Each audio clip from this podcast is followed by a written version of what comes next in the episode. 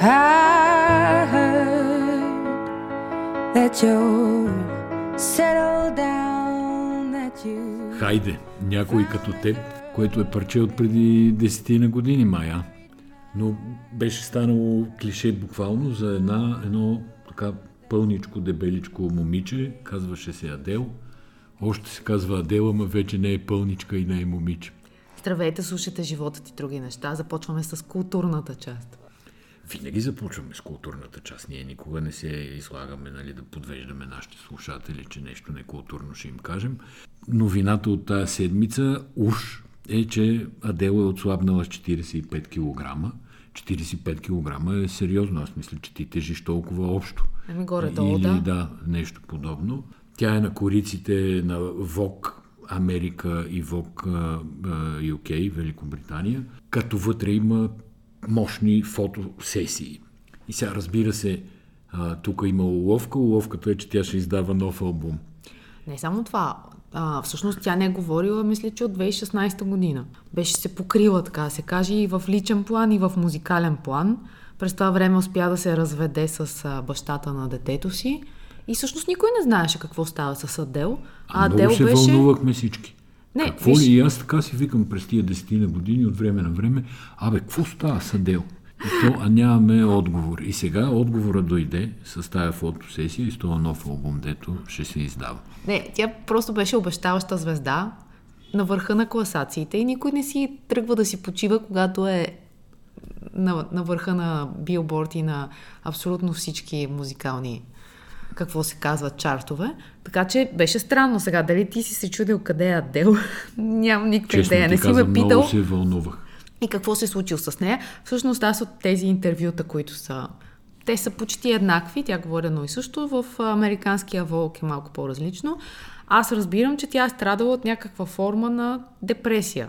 Тя не го казва директно, но го казва според мен достатъчно ясно индиректно. И има едно изречение, в което обяснява, беше избора пред мен беше дали да се заема с плетки или да започна да спортувам и да тренирам. Сега другия въпрос е, аз също тренирам два пъти. тр- Не, тя казва, че два пъти на ден тренира. Три пъти. тренирам, да, Три два пъти, пъти на седмично тренирам, но как се сваля 45 кг, според мен, може би знае само един човек. И това е Това е Де- Делян Пеевски. Въпреки, че той не е споделил точно колко килограма е свалил, много хора смятат, че той ще направи огромни пари, ако издаде книга как да свалим примерно 45 кг за, колко 6 дни? месеца за, или нещо. За подобно. 900 дни. Не, ние отдавна не, сме го Ние виждали не знаем за колко дни, да. Отделно аз въобще не вярвам, че тези килограми са сваляни с три пъти тренировки на ден. Това не е единствения начин за сваляне на килограми. В съседна Турция правят много добри операции, в които ти режат две трети, три четвърти от а, стомаха, зашиват го и след това се събуждаш млад левент, готов да се просто- включи в поредната парламентарна кампания. А Не просто да те сложат в а, един списък там магнитски, това само по себе си да предизвика Да се притесниш ли? супер силен метаболизъм и разграждане на мазнините. Еми, те доста хора са в списъка Магнитски. Трябва да видим дали ще има и други отслабнали рязко, но не вярвам да ти кажа да е било от неспокоен сън. Така че по-скоро моята версия е това, което казах преди малко. Добре, Обаче, но това- човека това е- ще се включва в политиката. Според мен Пеевски се появи, той беше извикан в ДАНС, не се разбра защо, а, при положение, че ДАНС няма за какво да го, няма такива функции да го, да го разпитва, да кажем, във връзка с някакво дело или нещо подобно. Предполагаме, че е заради Панама Пейпер, заради списъка Магнитски, но само да, е предполагаме. да но вземе, личната... може да, е да си вземе трудовата книжка. Той нали беше назначен ден, там да. за известно време. един да. ден председател на ДАНС. Може Но според мен Пеевски се появи само за да бъде сниман, защото сега предстои предизборна кампания. Той най-вероятно ще се включи, пишат вестниците, които имат източници в централата на ДПС. Това са една определена категория вестници, другите нямат а, такива И източници. Пеевски иска вече да бъде с новите си снимки. Нали? Няма да е прилично сега ние изведнъж да сложим снимка на стария Пеевски. Според мен за Народното събрание ще трябва да го викнат пак и да отиде с костюм. Сега беше доста а, така, неглиже облечен или как да кажа, лежерно. Ти по стилистиката, кажи как беше облечен. Но с а, суичър, пуловер или така нататък. Е, сега хората коментираха спадрили с чорапи жанра, който въведе, но не знам дали да, влизаме в такива детайли и дали това е важното. Ема, виж, български вок не знам, има ли, няма ли? Не, няма български вок. Е, Няма- можеше, няма можеше достатъчно да пазар за интересно. български вок. Можеше да стане интересно.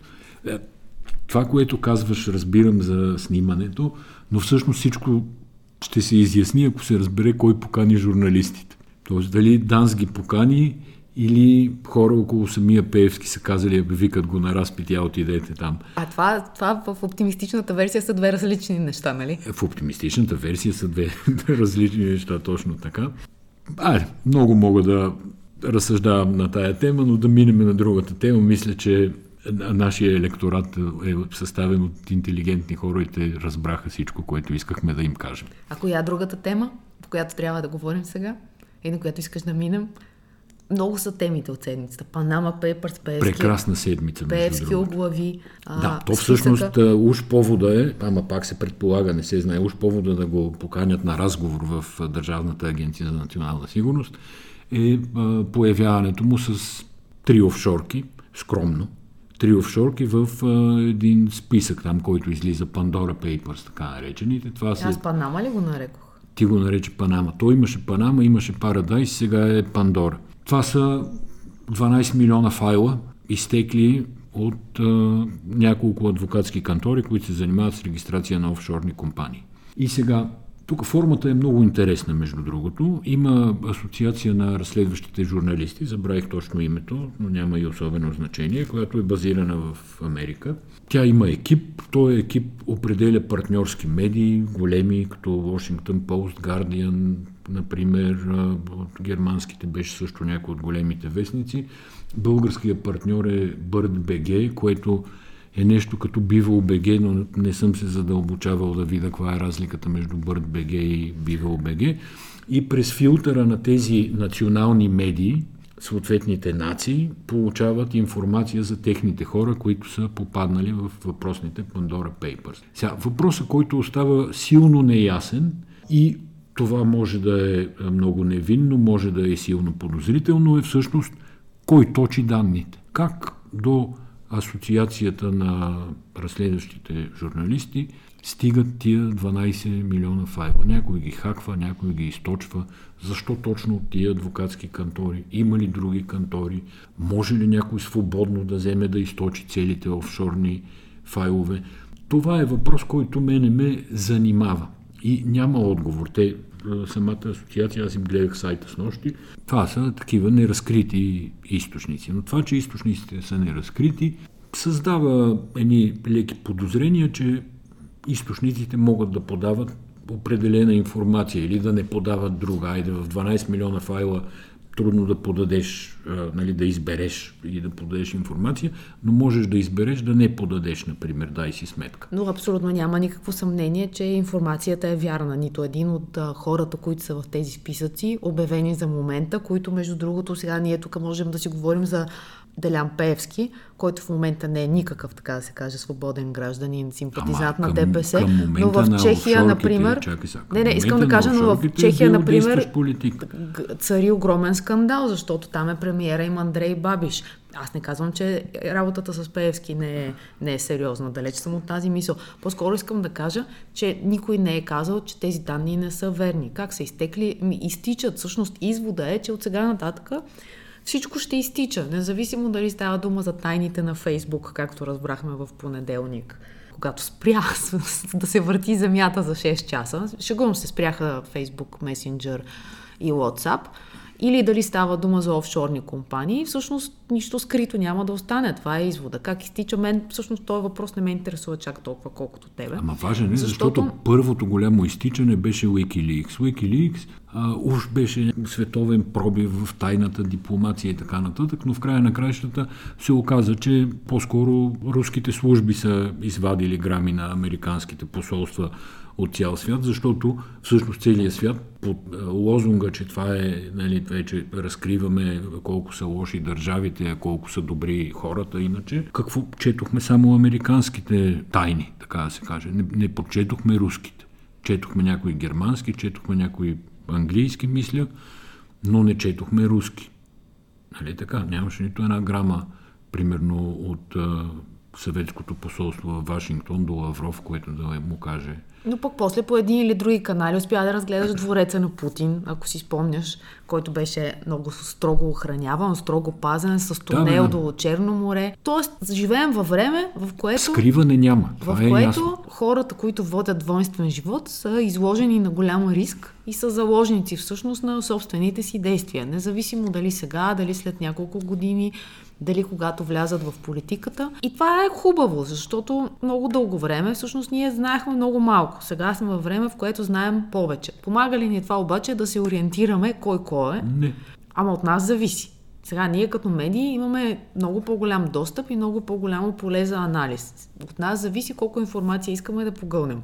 Сега за Фейсбук това, което стана, за мен също е много важно, защото то е пряко свързано с политиката. Какво е Фейсбук? Една огромна база данни, световна, в която ти от наблюдавайки един човек през неговите приятели, през неговите лайкове, това, което той лайква в другите хора, всъщност можеш да разбереш повече за него, отколкото ако живееш с него. За политическите му убеждения, за това доколко той, примерно, е склонен към екстремни действия. И тук, като казвам екстремни действия, визирам буквално това, което се случи в Капитолия на 6 януари, защото има пряка връзка. Фейсбук стимулира най-низките страсти у хората, умишлено ги стимулира, за да правят трафик, за да правят интеракции, за да правят Фейсбук да прави пари. И в същото време това после рефлектира абсолютно като криво огледало се случва в политическия живот. Тези хора, които намират свои самишленици, се чувстват вече окрилени и започват да се случват неща, които биха били немислими, биха били неприлични преди това. Но ти като намериш още такива хора като тебе, които мислят неприлично, те се приличното става, неприличното става прилично и се подменят ценностите. И хора, които и съседите им няма да искат да ги чуят, изведнъж се оказва, че те разбират, че техния глас има някакво значение. Изобщо тая демократизация не на информацията, то това е демократизация на интерпретацията, представлява Фейсбук. Да, но ние сега да кажем защо спря Фейсбук. Всъщност а, ние, не, не, ние не нямаме доказателство за пряката връзка между изтеклата информация от една служителка на Фейсбук, Франсис която Холган всъщност в понеделник или в неделя вечерта си разкри самоличността в едно предаване в Америка. До тогава тя само даваше файлове, които беше съхранявала, снимала, принтирала, докато е била служител на Фейсбук. Един от тези файлове, които тя беше дала, бяха доказателство за вредното влияние върху момичетата, подрастващите, които ползват Инстаграм. И въпреки, че Фейсбук са знаели, те са собственици на Инстаграм, въпреки, че са знаели, те са планирали да направят подобен ап, подобно приложение като Инстаграм, само че за подрастващи. Ти си представи сега колко подрастващи ще се потиснат, като видят как Адел е свалила 45 кг. Добре, чакай, дай И видят новите снимки в Инстаграм. Ти се шегуваш ли си сега или сериозно говориш? Полу се шегува. Да, защото то малко можем да се шегуваме, обаче има истина в, в, това, което, в това, което казваш. Та, големия скандал стана всъщност, когато това момиче застана с лицето си и се разбра коя е, защото опредмети се всичкото, което говори. В резултат на което не знам дали имаше срив. Тоест, те съвпадат просто събитията, срива и нейната поява. Дали има причинно-следствена връзка, не знам. Но само едно нещо искам да кажа за Фейсбук. Фейсбук, в вида, в който е в момента, не може да продължи да съществува и да не е заплаха за националната сигурност на няколко държави. Огромният проблем на Фейсбук е, че е реално монополна платформа която продава реклама, събира данни, продава тези данни на, на други компании, има абсолютен, да. абсолютен достъп върху тях и която излъчва се съдържание. Която се управлява в края на кращото от, от един единствен човек. Да, има съвети по информация, по дезинформация, по етика, нали, вътре той е създал някакви бодита там, някакви организации, които уж за нещо се грижат, но факта е, че огромна част от информацията на света огромна част от интерпретациите на света се управляват и ръководят от един единствен човек. Да, и какво е решението? Те не могат да му вземат бизнеса, но това, което може да се направи по законодателен път е тази концентрация на различни услуги в кавички да ги нарека, да бъде разделена. Така както много тъп пример давам, обаче в закон за радиото и телевизията в България дълги години беше забранено собствениците на медии да имат и рекламни агенции. Да. Да, то горе-долу е същата Защото логика. е скрит конфликт на интереси. Ама то това е да. е същата логика. Фейсбук ти продава реклама, ти рекламираш във Фейсбук като, като бизнес. Да, като да, бизнес. в същото време ти дава съдържание, избира какво съдържание да ти, да ти подава и така. Тоест, разделянето на Фейсбук на отделни бизнеси е някаква опция, така че да може да се излезе от тази ситуация, която наистина застрашава политическия живот, застрашава здравия разум, много неща застрашава. По-голям проблем е от uh, Pandora Papers Facebook, според мен, ако трябва да ги класираме и да сложим някаква градация на проблемите на света. Ама Пандора Papers е огромен проблем за българската действителност, защото това е най-големия чуждестранен инвеститор в българската економика. Офшорните компании. И това, това са български пари, изнесени, откраднати, ама това Ама не... това са скрити собственици, това не така са български е. пари, изнесени, откраднати само. Това са Това са изнесени, откраднати български пари, които се връщат под формата на чуждестранни инвестиции, ползват се от преференции на закона за чужди инвестиции. Има тук мога един час да ти говоря по това. Но Проблема не е в Pandora Papers, проблема е в българските служби за сигурност и, ще го кажа с известни резерви и съжаление, в българската банкова система, защото тия пари, за да излязат от България и да отидат все едно в Панама, на Вирджинските острови, в Кипър или където и да било другаде по офшорните зони, те са минали през българската банкова система. Добре, обаче да и... направим едно отграничение. Ако ти си човека Хикс, не се занимаваш с политика, не купуваш държавна собственост, не приватизираш, според мен може да си правиш колкото си искаш колкото офшорки, да ги криеш, да криеш пари от жена си, от децата така си, е, твоя работа. Е, това е частен е, бизнес. Е, така е. Но ако ти си политик или ако се занимаваш с а, това да приватизираш държавни активи, за мен е това огромния скандал. Всъщност държавата не знае на кого продава. Това е истината. Тя не, си има, сега, при в Англия скандалите, да, в Великобритания скандалите са грамадни. Нали? Оказва се, че един руски олигарх там е а, спонсорирал консервативната партия 169 ли беше милиона паунда. 169 милиона паунда. Федотов се казва, петролен човек, който Гардиан го търсили, нали, които са там местния партньор на Великобритания, Гардиан го търсили да го питат що им е дал тия пари на а, консервативната партия. Той казал, че много зле се чувства в момента и не може да отговори. Кралския двор е купил някаква собственост за 67 милиона паунда от Илхан Алиев, който па е там източен сатрап някакъв на Азербайджан ли беше? На... Официална му е позицията, но да. Така, от, от неговото семейство. Тони Блеер скрил някакви данъци. Сега, Тони Блер е нали, най-дребната брънка. Там продал имот а, и 300 хиляди паунда нали, отишли вместо в а, данъчната служба, отишли в а, някаква сметка там в офшорна зона. Но много е дебела работата всъщност с офшорните фирми, но това е въпрос и на национални регулации, въпрос на регулации на Европейския съюз, защото на територията на Европейския съюз има страни, които са с статут на данъчен рай. И всички, да, да, не трябва да се крият а, данъци, не трябва да се крият а, доходи Дайте да направим корпоративния данък 15% да. навсякъде, за да може да, но да не се е крият. Говорене от сигурно 20 години се говори и, и не става. Не, не, Тоест... сега, сега тече този да. дебат, който всъщност е 4 годишен дебат за 15% корпоративен данък повсеместен. В същото време ти оставаш офшорните компании, имаш един голям проблем, който се знае, че най-богатите хора плащат най-малко данъци. Навсякъде по света. Те успяват да го направят. Тоест, в известен смисъл винаги е лицемерно, когато водим паралелно тези два разговора и, и единия не го водим. Всъщност. Това имам предвид, че единия не го водим, нещо пипа се там по тангентата, общо взето колкото да се намираме на приказка и с това работата приключва. Но все пак аз искам да поздравя тричленния състав на Върховния административен съд, който успя да извади братята Найденови от а, българския списък Магницки. За какво става дума? След като американците пратиха списък към Магницки, от Българското Министерство на финансите го допълниха с хората, които са правили бизнес, били са съдружници. Свързани с, лица. Да, свързани да. лица на, на основния списък Магницки. И след като Васил Бошков, хазартния бос, е в списъка Магницки, а логично беше неговите съдружници, цяла България знае вече за братята Найденови, да бъдат в а, българския списък. Е, защото те го натопиха в края на краищата и го вкараха в тая цялата игра. И сега не знам кой им се отплаща, като ги вади от този списък. Но да кажеш, че 20 години те са били 20 години съдружници. Естествено, нали, вече не са поради изтеклите се обстоятелства от миналата година и че те не са свързани по някакъв начин с Васил Бошков, е равносилно е на виц. Ако искаш да знаеш, прочетах в БТА, Българската телеграфна агенция, пише, че съда е видял доказателства, които те са предоставили и също така са видяли търговския регистр. Представяш ли си Да. за, как, и за, в как- търговския регистр вече пише, че край, Да, край. няма Те са, те са чисти. И сега пак, аз преди малко казах кой е най-големия инвеститор в а, българската економика. Сега ще кажа ка- кой е най-големия рекламодател в българския дигитален бизнес. И това е хазартна компания, Точно така. което не е окей.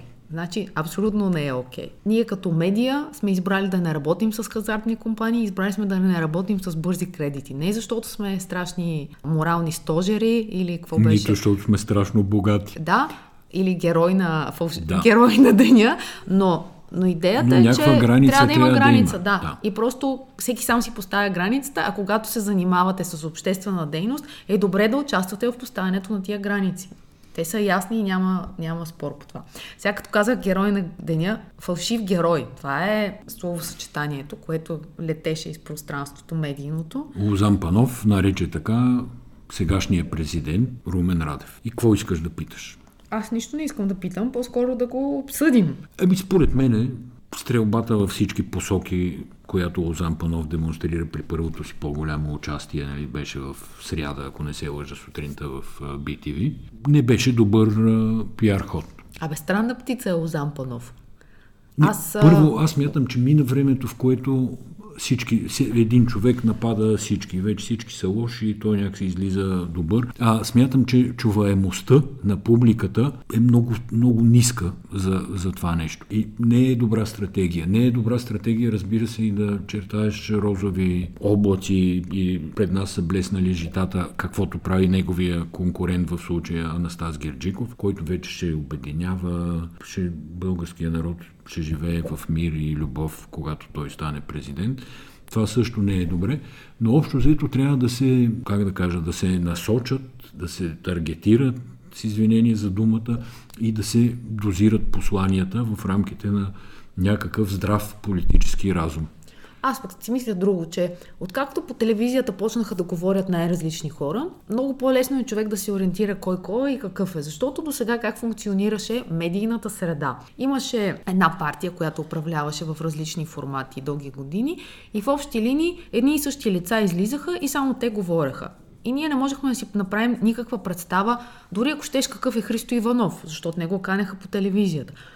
И въобще в главите на много хора а, контрола върху публичното говорене през недопускането този или онзи да говори. Още един пример ще дам. Когато беше комисията на Майя Манолова и там беше онзи човек от Пиле Градус, който през цялото време дигаха ръка, те много искаха да не му дадат думата. А шоуто стана интересно, когато те му Когато дадоха думата. почна да говори. Точно. Така че аз мятам, че от известно време, от няколко месеца насам, има едно по-голямо говорене и аз лично за себе си мога да кажа, че по-добре мога да се ориентирам кой кой е, какво може, какво знае и ми е интересно. Между Сега, другото, само скоба, ако да направим една класация за пиар катастрофа на годината, а, поканването на пилето в тая комисия, т.е. пращането на пилето в тая комисия с цел да защити Бойко Борисов, може би ще оглави класацията за сега. Има конкуренция, не? Но, но това е едно от нещата, които а, постигнаха, меко казано, обратен ефект на този, който беше желан от пиар, севи.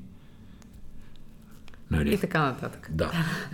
Добре, съгласна съм с тази класация. Между другото, заслужава си да я направим в края на годината. Обаче, ние сме се концентрирали от една седмица да говорим само за президентските избори, при положение, че там нещата изглеждат горе-долу ясни. Смисъл, Бе, какво означава ясни? Всеки от а, кандидатите показва достатъчно за себе си, така че ти да можеш да си направиш някакво впечатление, мнение за него. Не гадаем. Имаме кандидати, Да. хората имат глави, глави на раменете си, могат да избират. Все пак да не забравяме, че по-важната кампания това са парламентарните избори. Защото от нея зависи дали ще, има правителство, това правителство кога ще, ще бъде съставено. И, то И там са много неизвестните, защото- То ще има парламент, но как ще изглежда парламента? Разбирам какво искаш да кажеш. Но аз искам частично да те допълня последния начин. Мисля, че преди няколко подкаста го говорих това по отношение на парламентарните избори, че третите избори ще бъдат първите истински избори в България, защото нали, на българите акъла два пъти им е дошъл в понеделник, след като са размислили, видяли са кого са избрали и така нататък. Същото въжи и за президентските избори. И всъщност конкуренцията в политиката довежда до много добри резултати. Тези тримата Герджиков, Радев, Лозан, Панов един от тях ще стане президент на 20 януари. Който стане президент, може и да не го харесваме, но няма да се срамуваме от него. Това са хора с сериозни биографии, професионални, научни, с титли, с огромен житейски опит, с поглед по-широк на нещата. И това е първия видим добър ефект, който тая конкуренция доведе. Втория е, че ще видим абсолютно истинска предизборна кампания с съвършено неочаквани възможни развития. Защото тримата кандидати в момента, те са малко като тримата тенори, седат на сцената, пеят, не са се явили още хоровете. Значи предстои да се яви хора за господин Герджиков. Да видим какво ще пее. Това ще е хора на ГЕРБ. Предстои да се яви хора за Лозан Панов. Хора, хора. Нали? Разбирам, разбирам а, какво ми казваш. Предстои да се яви и хора зад Румен Радев. Румен Радов е в сложна ситуация. Той е действащ президент. Назначил е служебно правителство. От действията на служебно правителство зависят доста неща в момента. Има тежка криза, главно енергийната криза приемам като тежка. Здравната криза малко или повече е предизвикана от, от самите потребители, от на, самите потребители здравната на здравната да. система и услуга и от там Фейсбук, каквото говорихме. Нали, Аз си мисля, че силата на интерпретацията. Парламентарната, кампанията за парламентарните избори ще бъде още по-интересна. С нетърпение очаквам листите да ги видя защото всъщност там се разбира цялата картина, кой кой е през а, листите. Но те са много зависими двете кампании, да не забравяме това. Успеха на един кандидат ще зависи от успешната или не кампания на партията, която го подкрепя и обратното. Успеха на партията ще зависи или не от успехите на кампанията на, на единичните кандидати за президент. И тук има за Радев, исках да продължа, има един огромен черен лебед, възможен в а, неговата кариера. Той в момента, по стечение на обстоятелствата, е човек, който трябва да реши българо-македонската драма. Защото е ясно, че има силен натиск от Европейския съюз, силен натиск от Съединените щати България да направи някакви компромиси. И мисля, че за началото на ноември остана да се направи някаква пътна карта, според която България да определи окончателно позицията си преди края на словенското председателство. И това може да спечели изборите на Радев, може и да му ги загуби.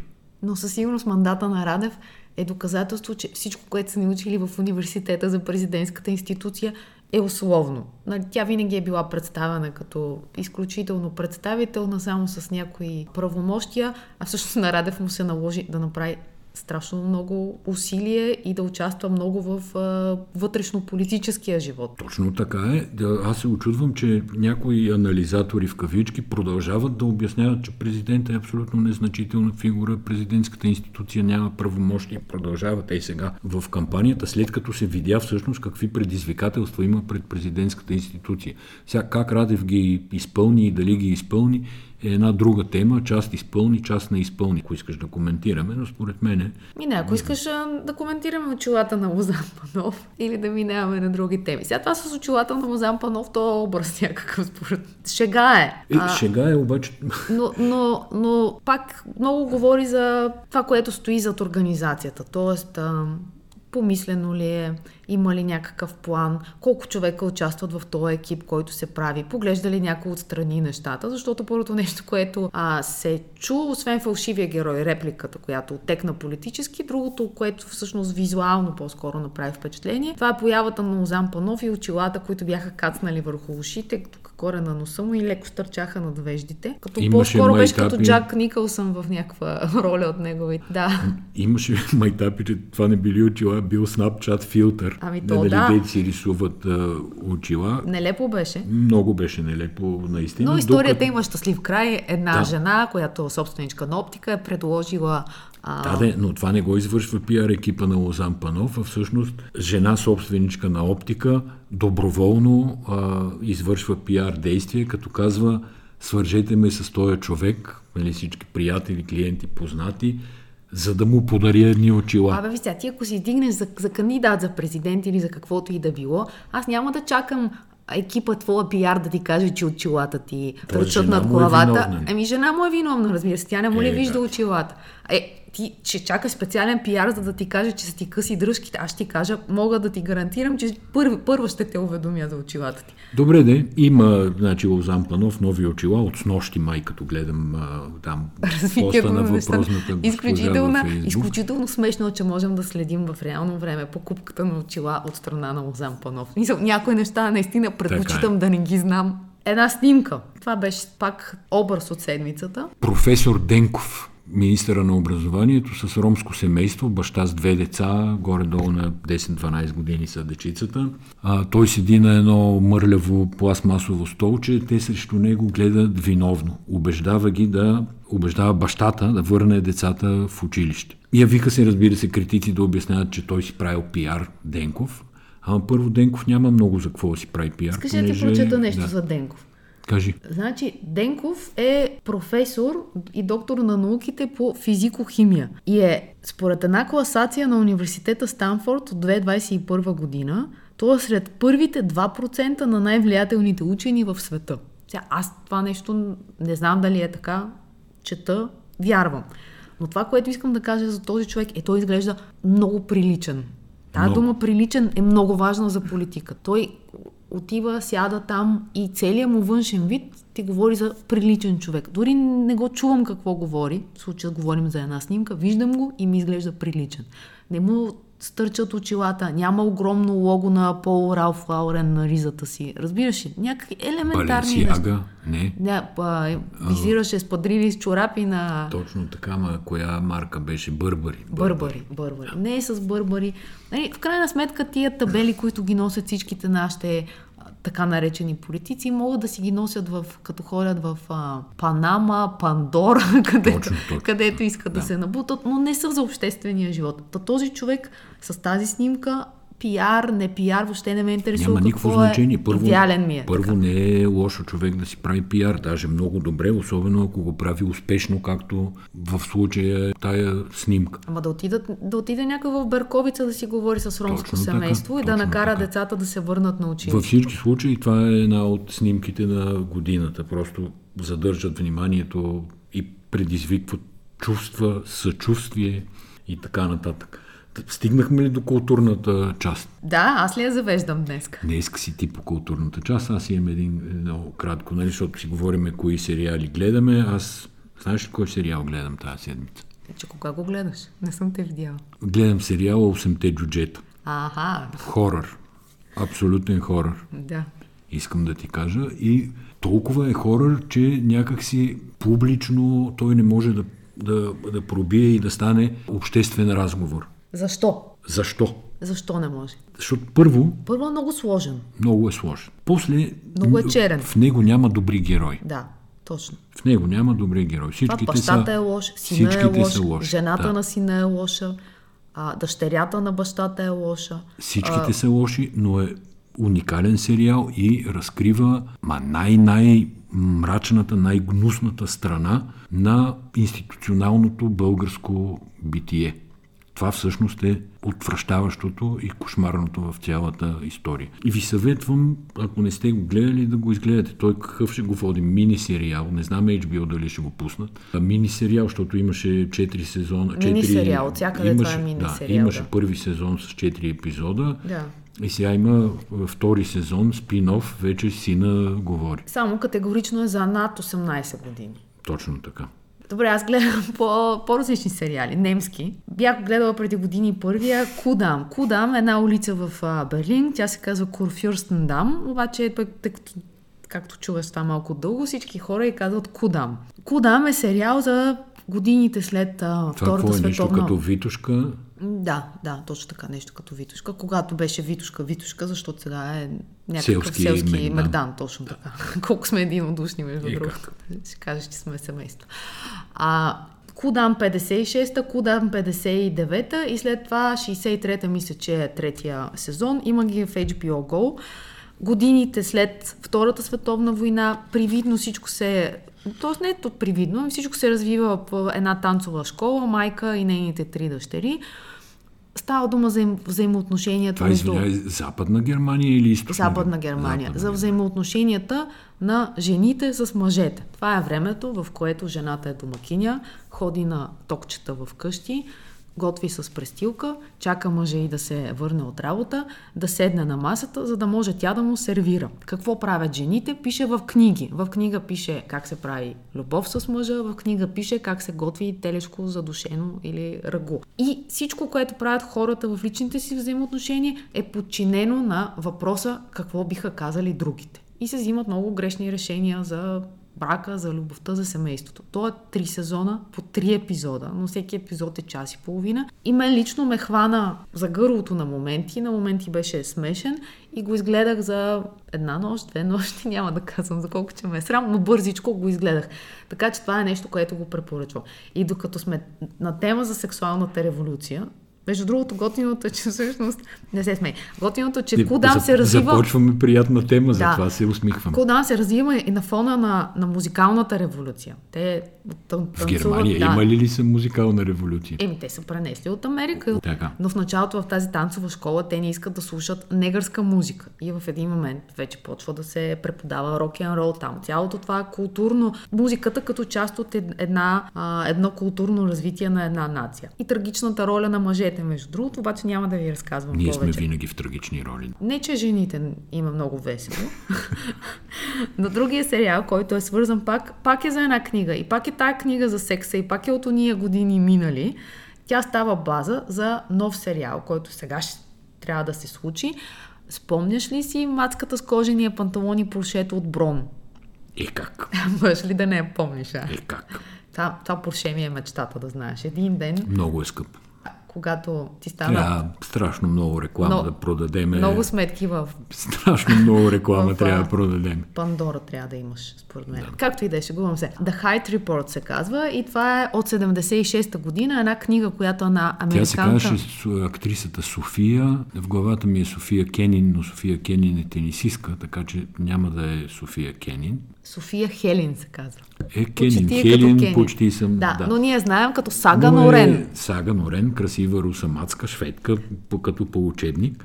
И сега новия... Леко така, не знам как играе да е в новия сериал, но в, така, в Брон играе така леко психопатка, даже да не кажа много психопат. Не, тук е много различен. Така. Значи, базирана е на, базиране сценария на тази книга The Height Report, която е на една американка феминистка. Тя изучава как, какво носи секса на жените и съответно липсата на добър секс до какво води. И на това е базиран новия сериал. Той е, се казва... трябва да се изгледа заедно Lust... с а, книгата как да свалиме 45 кг за 6 месеца. Да, още не може да го гледаме, да. обаче, защото не е готов. Но звучи, но звучи много яко. И на театър ходих. Разкажи сега за театър. Ти ходи на патриотичен театър не, за, няма нищо, за Иван Вазов. Абсолютно нищо патриотично нямаше в театъра и въобще не е за Иван Вазов. Не, за е, Иван Вазов е, сега, но всъщност сега. изненадата е, казва се Народа на Иван Вазов, това е една постановка. На Диана Добрева е режисьор, супер модерна между другото постановка. Когато ти на нещо за Иван Вазов, ти си представяш патриотарщини. Според мен ти затова не дойде, признай си. Аз не дойдох по тия причини. Така е. Пиесата е на Александър Секулов и аз, както съм излязла от театъра, това беше в петък вечерта, днеска е събота на обяд, през цялото време си мисля някакви неща, чета за Иван Вазов, за братята му, за периода. Не искам да разказвам много, според мен това Юлиан трябва да... се... Вергов играе Иван Вазов. Да, за, за, за шеметящо преобразяване. Много, много автентичен. Аз много се радвам Но... Вергов да е направил една яка, сериозна роля. Но това, което искам да кажа, че всъщност очакването, че ще видиш някакъв вазов, който всички боготворят, че това е патриарха на българската литература. Вътре виждаш един човек с всичките му слабости. На моменти има много ирония, много сарказъм и най-вече виждаш българския народ виждаш го в неговото противоречие, в това дали, дали има една сцена с войници, които почват разговор с това колко е хубаво да имаш жена вкъщи да те чака. Три минути по-късно казват колко е тъпо да имаш жена и да те чака вкъщи. И цялото това търсене на народа от бита до политиката, до кои са героите, до незнанието кой е съюзника на България. Това е периода след междусъюзническата война, когато България за момент дори рискува да я няма на картата, буквално. И цялото това противоречие, то е провокация към това, което ни се случва днеска. Наистина много бързо се пали, много бързо се палим в другата посока или огасваме, да го кажем. Има хумор, има някаква тъга, но най-вече е наистина много съвременно, много добра сценография. Имаше една сцена с влак, как е пресъздаден влака в театър, няма да ти кажа, отиди го гледай. Супер музика, супер музика. Два часа, въобще не съм разбрала. Накрая станах и си казах, е между българското кино и българския театър. Ако театър е такъв, категорично избирам театъра. Да, чух този разказ от тебе и ще взема да отида да го гледам. Аз към Вазов имам една-две забележки, като основната е, че някакси той стана платформата, върху която се изгради целия мит за Русия, братушките, русофилството и така нататък. Това ми е проблема на мене с Вазов. Няма тази тема, липсва. Да. Тя е... Отиди, гледай и пак трябва да си говорим. Така, не си ми, не, не си ми достоен събеседник, не е ми равностоен. Добре, бе. Иначе си ми достоен. Между другото, днеска направи страхотно участие по BTV, слушахте в колата, не можах да те гледам, шапка ти свалям, Асене. Добре. Тук мога само скромно да замълча, да ти благодаря. Ние ви благодарим, и... че сте с нас всяка седмица. Абсолютно съм трогната от всички хора, които ни пишат обратна връзка. Заради вас го правим, иначе абсолютно бихме си полежали в леглото, пуснали някой сериал, виждате, забавляваме се много добре с Сен.